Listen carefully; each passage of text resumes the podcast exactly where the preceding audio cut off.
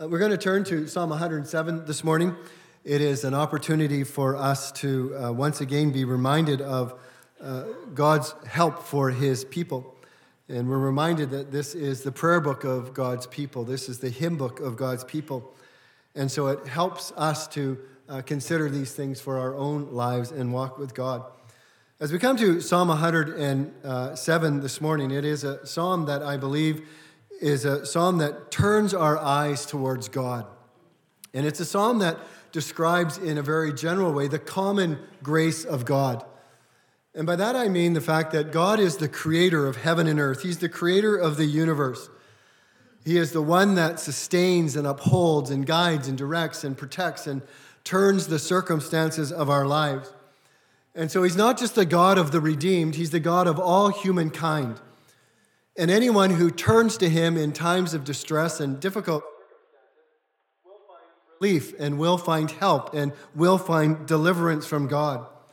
God's hand of deliverance is not only for those who know him, it is for all he has created. The Bible speaks about God's loving care for all of creation, of animal life, as he feeds it and provides for it and protects it and preserves it and gives them life. It also describes, though, God's grace to all humankind as He sends the rains on the good and the bad, as He sends the sun on the good and the bad. So God has great concern for this world that He has made and all that is in it. One of the things that is helpful for us to fix in our heads is to, uh, the, the greatest way that I can imagine God is to think of Him in creation. I can't think of a more powerful, mighty, um, God, then, a God of creation, the one who speaks and this world comes into existence, the one who has created this world as a demonstration of his power and his might and his love. The one who has created this world as a theater of redemption so he can display his grace and his mercy to mankind. I can't think of a, another way to think about God. And in fact, biblical writers will drive us to consider God in his power and might in bringing this world about and then in sustaining this world. And so, what the psalmist wants us to understand in this psalm is the relationship that we can have with this God. That this God is interested in our worlds and in our lives. And it's a psalm that wants to remind us to look to God for help, to cry out to God for help, whoever we are and whatever circumstances we find ourselves in. The psalm, in other words, is a lens through which you and I are to learn to consider this world and our experience in this world. We've talked so often, or a few weeks ago, about how uh, a knowledge of God ought to frame our existence and our thriving in this world. We saw last week through Psalm 139 that God's knowledge of us is deep and intimate and complete. And in spite of all that we might worry about, God loves us and cares for us. And this morning, what I want us to think about is to think about God's care for us in every single circumstance of our life. Who do you turn to when you find yourself lost and hopeless? Who do you turn to when you find yourself a prisoner of your own devices? Where do you turn when your disobedience and rebellion of uh, God has brought affliction upon your life? Who do you turn to when you find yourself at wits' end despite all your strengths and your gifts and your abilities? Who do you turn to when you need the circumstances of your life reversed and turned around and flipped on its upright position? The psalmist says, Look to God, the creator of heaven and the earth.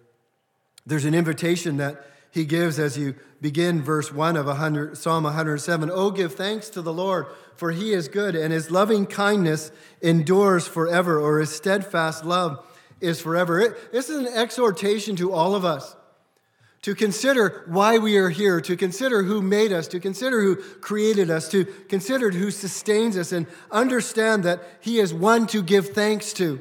It's not a suggestion, it's an exhortation, it's a, a way of thinking in life. It's, a, it's a, a way that constrains our thought from looking for help outside of ourselves or even in ourselves, but look to the one who made us. Oh, give thanks to that one. Why? for he is good.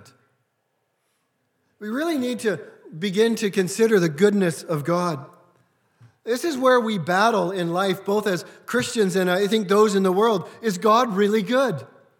We look at the circumstances of our life and we interpret them as not good because they don't fit our understanding of good.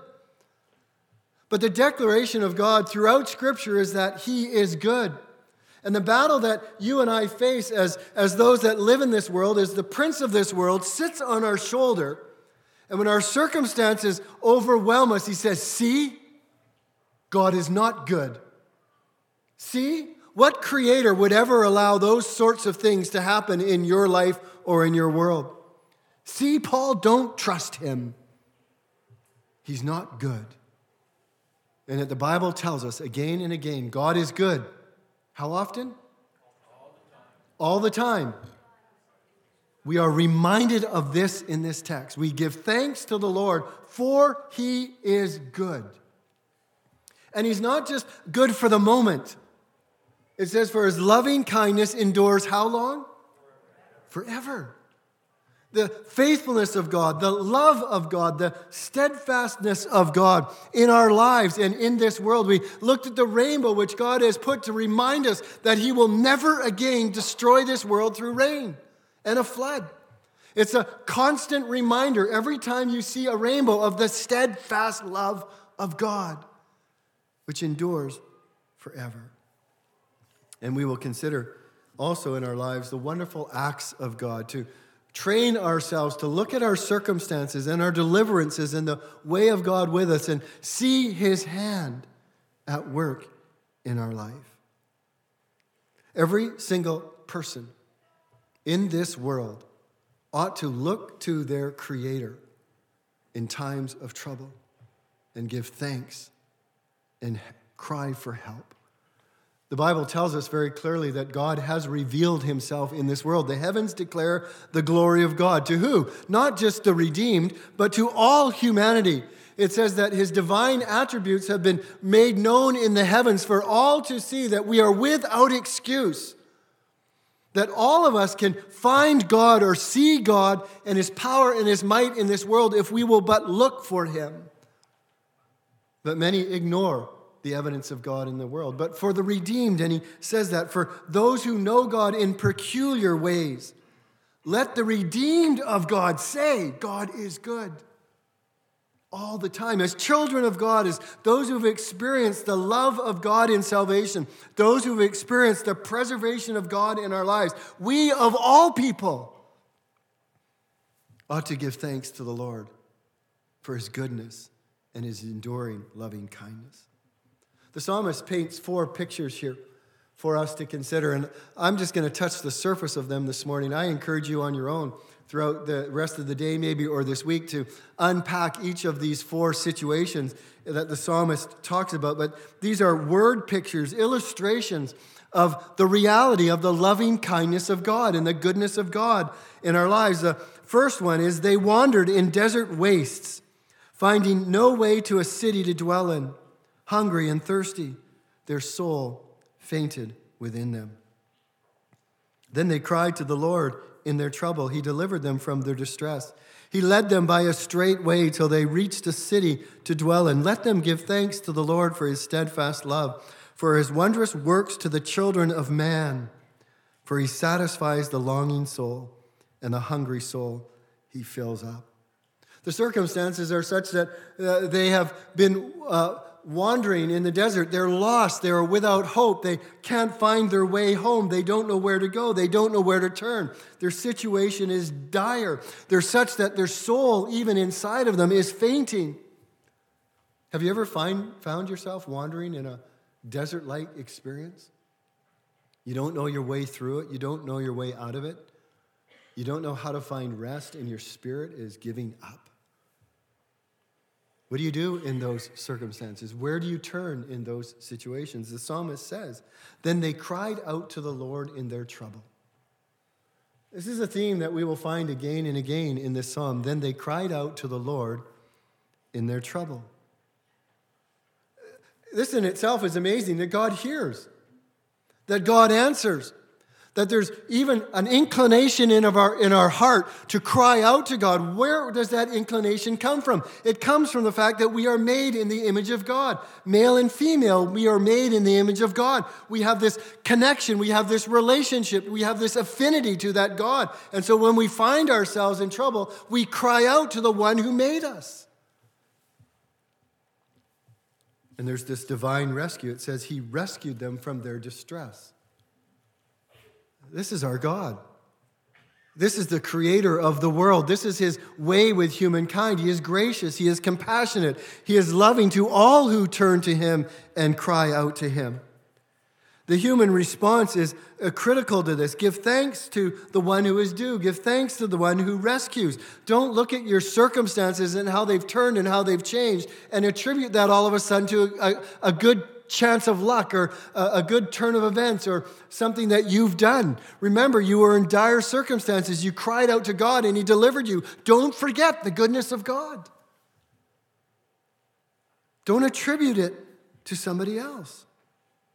Look at the timing of your deliverance. Look at the details of your deliverance. Consider the reasons of your deliverance, the faithful love of God. Be specific in your phrase, praise. Do you know that this is part of Mary's song? That we will read, or you will read over Christmas if you read Luke, this last verse of this particular cry. He satisfies the longing soul, and the hungry soul he fills with good things. This was Mary's part of her magnificat as she cries out to God. This was her experience that he does satisfy, he does fill. The second illustration is one of captivity. The circumstances are such that they have become prisoners. Verse 10 Some, or they sat in darkness and in the shadow of death, prisoners in affliction and in irons. For they had rebelled against the words of God and spurned the counsel of the Most High. So he bowed their hearts down with hard labor. They fell down with none to help them. Then they cried out to the Lord in their trouble and he delivered them from their distress. He brought them out of darkness and the shadow of death and burst their bonds apart. Let them give thanks to the Lord for his steadfast love, for his wondrous works to the children of men, for he shatters the doors of bronze and he cuts the bars of iron. The situation described is bleak. They have found themselves in darkness this isn't just physical darkness, this can be moral darkness or it can be spiritual darkness. They found themselves in darkness, in gloom, imprisoned. Cruel chains bound them. Could be the chains of addiction. It could be the change of chains of human reasoning that won't let you see the light and the glory of Christ. Here's the reason given for their darkness and their gloom and their bondage rebellion against God and contempt of the Most High. This is God, El, El Elyon, God Most High, the God above heavens and earth, the God outside of the world in which we live, the God who spoke it into existence, who manages it, and who controls it. Have you ever considered that the darkness and gloom of your life, the things that have a grip on you, could be the result of your utter rejection of God? Of your rebellion against His words, the things that you know that He has said, the things that your conscience is telling you to do. Have you ever considered that your contempt of God has brought you to a place of darkness and imprisonment? It's describing a defiant attitude towards the Creator, a defiant attitude, one of contempt towards the God who made you. It's the, it's the description of those in Romans 1 who defiantly have exchanged the truth of God for a lie and said, No, there is no God. No, I don't care about that God. No, He's not going to tell me how to live. No, I'm not going to pattern my life after His ways. The Bible tells us there are times when we do that, that God gives us up for a period of time. We see this contempt of, of, of the Word of God. It's not just those who don't know God that can have contempt for the Word of God. Moses and Aaron were two who rebelled against the word of God. God told them when the people of Israel were thirsty, He said, Now go and there's a rock, and I want you to, to speak to that rock and command water to come out of it. And Moses and Aaron were so ticked at the people that they went to the rock, and rather than speaking to it, they whacked it. And water still came out, but God said, Because you have rebelled against my word, you will not enter the land of Canaan. So it's not just those who don't know the Lord that can rebel against his word or who can hold it in contempt. Eli's sons were two that held the word of God in contempt, and you can read their story in Samuel. But it's a terrifying thing to find yourself in a prison in darkness because of your own choosing. There's a song that probably many of you have heard by the Eagles in Hotel California, and there's a line in there where it says, We are all prisoners of our own device. I'm not sure if that's referring to Psalm 107 and what he's saying here, but what I at least get from that is we are sometimes hostages or held prisoner because of our choices and because of things that we choose and because of our rejection of God and his ways. And so God leaves us for a time in our darkness. Again, it's a terrifying thing to find yourself in darkness and not being able to see God, or in chains and not be able to free yourself. Some of you have been reading the book of Judges in the 10 by 5 by 5 plan. It's a brutal book in places. I think it's about chapter 10, though, after this repeated uh, instance of the people of Israel following after other gods and then uh, experiencing incredible affliction and then crying out to the Lord and He delivers them. And this is repeated. And finally, you come to uh, chapter 10 uh, of there, and uh, they, they've rebelled against God and they found themselves in affliction and they've cried out to God. And God says, Why are you talking to me? Go call out to the gods that you've served. Go call out to the idols that you've worshiped. Let them deliver you. And the stark realization is that they don't. And they can't deliver them. The only God that can break the chains of our afflictions is the God who made the heavens and the earth, the God who made you and I. The parable of the two sons, some of you are familiar with that. The youngest son goes to his father and says, I wish you were dead, but because you're not, give me everything that's rightfully mine, and I am going to go live my life.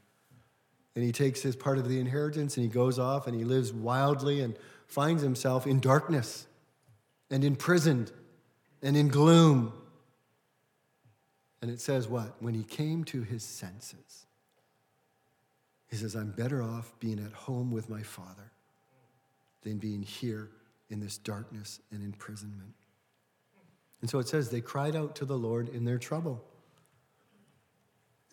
I'm blown away by this, you know, as I consider this. I really am. God is so merciful and so compassionate and so forgiving. It's his character.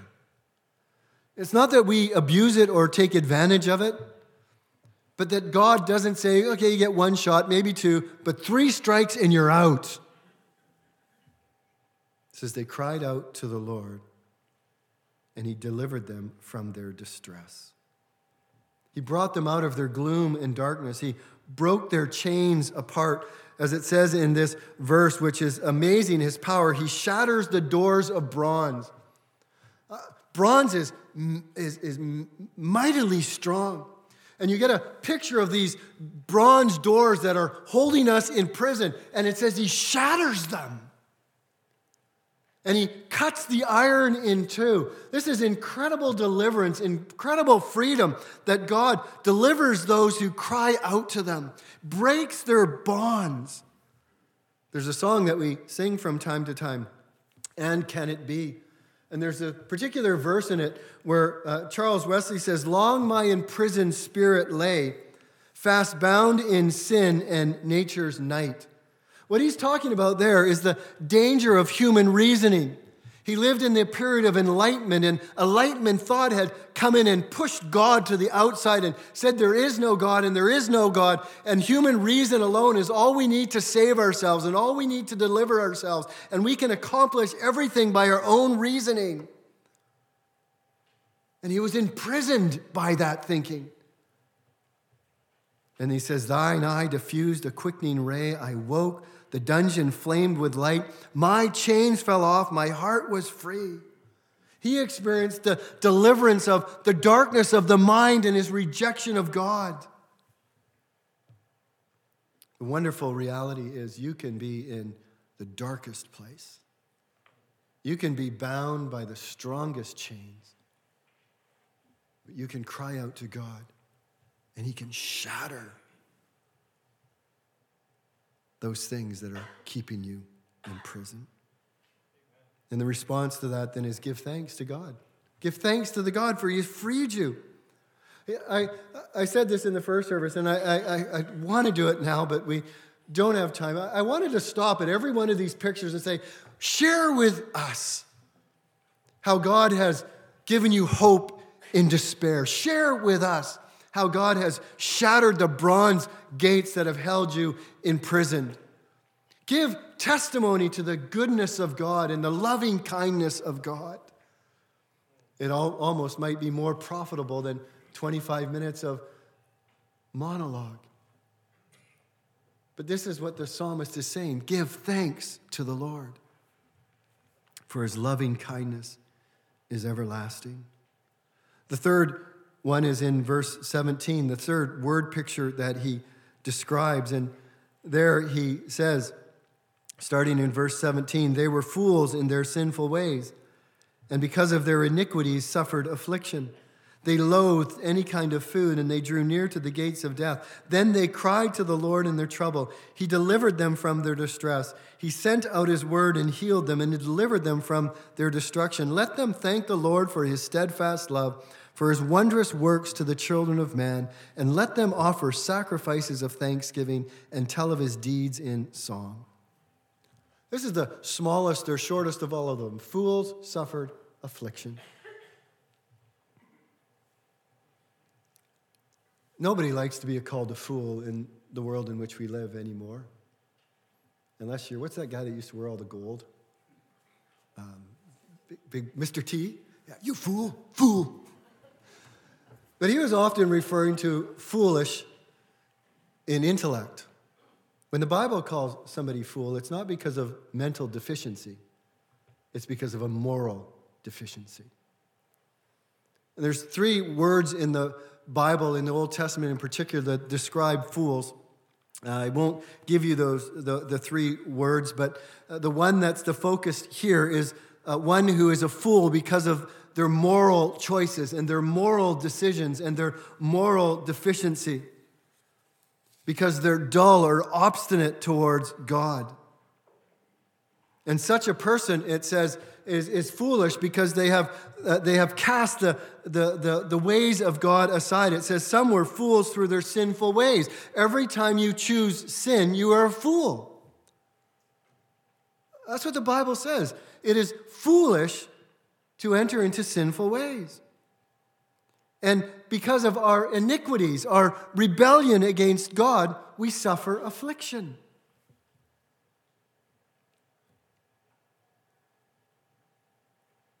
Have you ever felt the affliction of your sin? When you have found your body aching and your mind exploding and your relationships deteriorating, have you ever stopped to think it might be because you have chosen sinful ways and have embraced iniquity? Psalm 38, the psalmist says, There is no soundness in my flesh because of your indignation. There is no health in my bones because of my sin. For my iniquities have gone over my head like a heavy burden, they are too heavy for me.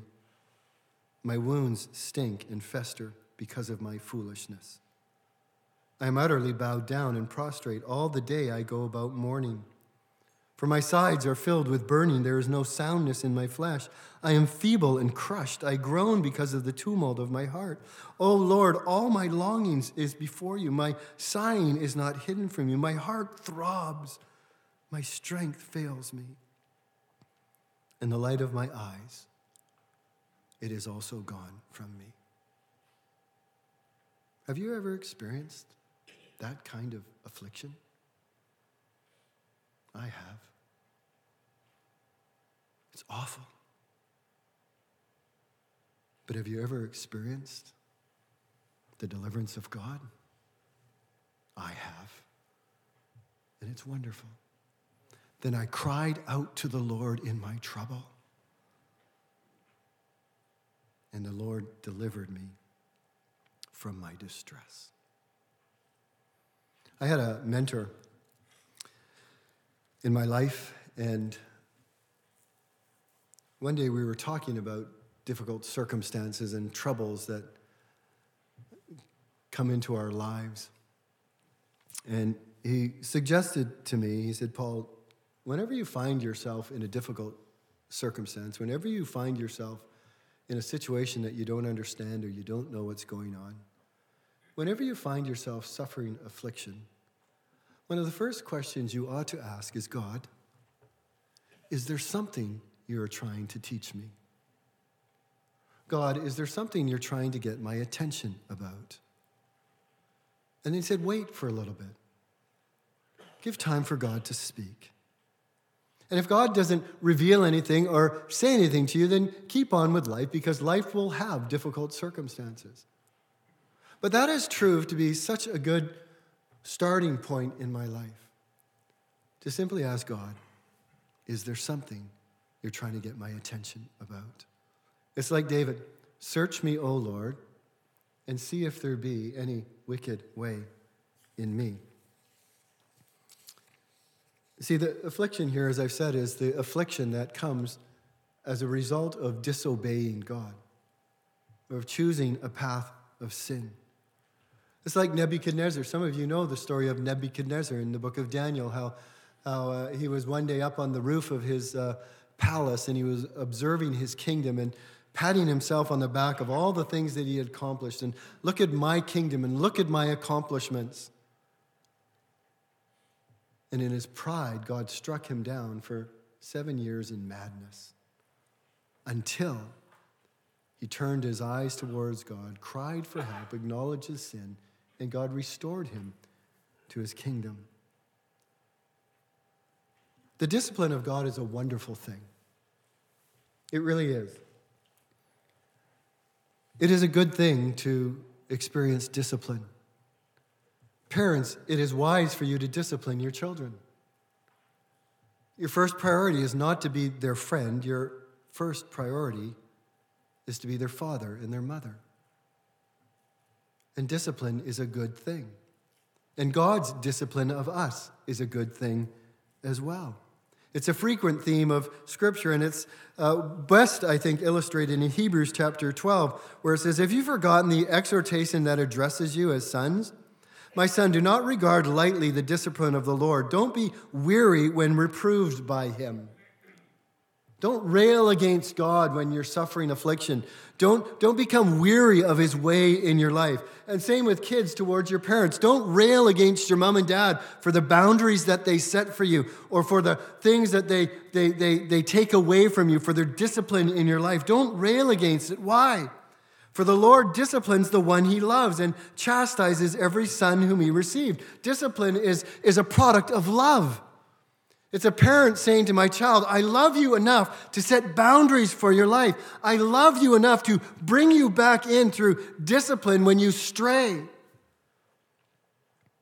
says, God is treating you as sons, for what son is there whom his father does not discipline? If you are left without discipline, in which all have participated, you are then illeg- illegitimate children and not sons. Besides this, we have earthly fathers who disciplined us, and we respected them. Shall we not much more be subject to the Father of spirits and live? For they disciplined us, our earthly parents, for a short time as it seemed best to them. But God disciplines us for our good, that we might share in his holiness. For the moment, all discipline seems painful rather than pleasant, but later it, it yields the peaceful fruit of righteousness to those who have been trained by it. Therefore, lift your drooping hands and strengthen your weak knees and make straight your paths for your feet, so that what is lame may not be put out of joint, but rather be healed. the discipline of God is a wonderful thing. It said, then, as they suffered affliction, they cried out to the Lord in their trouble, and He saved them from their distress. How did He save them? The details of that are not exactly clear, but He says he, the, the, the, the pathway through that was His Word. He sent His Word and healed them and rescued them from the pit. What are the words that bring us deliverance or rescue? It's the words that drive us to God in repentance and forgiveness. Come now, let's reason together, God says. Though your sins be as scarlet, they shall be white as snow. It's the words that tell us that God is compassionate and gracious and forgiving. It's the word that gives us hope or it could be a prophetic word of a prophet that God sends, or a, word that we hear in such a way that it reminds us of the character of God, the goodness of God, the loving kindness of God. Isaiah 53, the chastisement for all of our sins was put upon Christ. He was bruised for our iniquities, He was crushed for our sins. And it's the Word of God that brings us out of our affliction into wholeness again. And then there's an additional note that's added here where he says now in verse 25, let them offer sacrifices of thanksgiving and tell of his deeds in songs of joy. I sometimes wish that our services were four hours long. And that two hours of those were spent in just sharing with one another the loving kindness of God, the mighty deeds of deliverance that God has worked in our dire circumstances, the way He has given us hope in despair, the way He has broken the chains of our bondage and given us freedom, so that we hear from one another again and again and again and again that God is good and his loving kindness endures forever. There is a place, loved ones, to share with others of the deliverances of God in your life. David said, Before I was afflicted, I went astray, but now I keep your word. In another place, he says, It is good for me that I was afflicted. Uh, it's a hard thing to bring yourself to say that, isn't it? It was good for me that I was afflicted that I might learn your statutes. I know, O Lord, that your regulations are fair. You disciplined me because I needed it. Wouldn't it be wonderful if your three year old would have come to you at one time and said, Mommy, thank you for spanking me. I needed it. Maybe I shouldn't say spanking. Um, but wouldn't it be wonderful to have a child acknowledge to us Mom, Dad, I needed that. Thank you for caring and loving me enough to do that. David recognized that. The fourth picture they went down to the sea in ships, verse 23, doing business on the great waters. They saw the deeds of the Lord, his wondrous deeds in the deep. He commanded and raised the stormy wind, which lifted up the waves of the sea. They mounted up to the heavens. They went down to the depths. Their courage melted away in their evil plight. They reeled and staggered like drunken men and were at their wits' end. Then they cried out to the Lord in their trouble, and He delivered them from their distress. He made the storm be still, and the waves of the sea were hushed. They were glad that the waters were quiet, and He brought them to their desired haven. Let them thank the Lord for His steadfast love for his wondrous works to the children of man. Let them extol him in the congregation of the people and praise him in the assembly of the elders. Sometimes our circumstances really demonstrate our littleness and our powerlessness. Even in the midst of all our gifts and all our abilities and all our strength, sometimes our circumstances just render anything that we can do absolutely useless. Here's a picture of skilled sailors going out on the sea. They knew the waters, they knew the ocean. They plied their trade going from city to city on the oceans. And they were overwhelmed by this storm.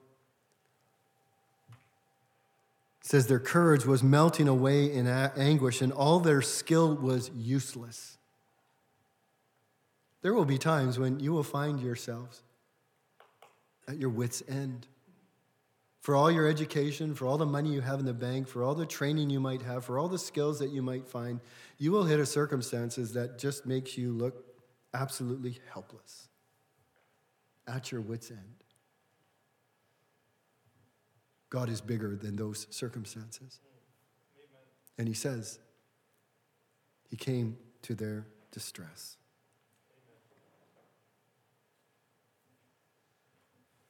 It's amazing, isn't it? That here's an illustration, I think, of God just saying that God also rules nature. He can calm a storm, He can still the wind, He can guide their boat. One of the translations that I read in verse 30, it's the one I read in my devotions all the time, says, He guided them to the harbor they longed for. I love that. He guided them to the harbor they longed for. Sometimes God grants us the desires of our heart. He stills the storms of our lives, and He guides us to the place that we long for. Let them give thanks for His faithful love. Notice the shift here now is too. Now they praise amongst God's people and they praise among the council of the elders. I, I said this in the first service. You know what? The elders would be tremendously encouraged if any of you at any time wrote a short note telling us of God's way in your life. A short email or a short letter just explaining the goodness of God and the deliverance of God. And we would rejoice with you. We would pray with you. We would give thanks to the Lord for his goodness towards you. It is good to let others know how God is delivering you. The fourth or the final circumstances, and I will only tell you to look at it for yourself reasons of praise because nothing is too difficult for God.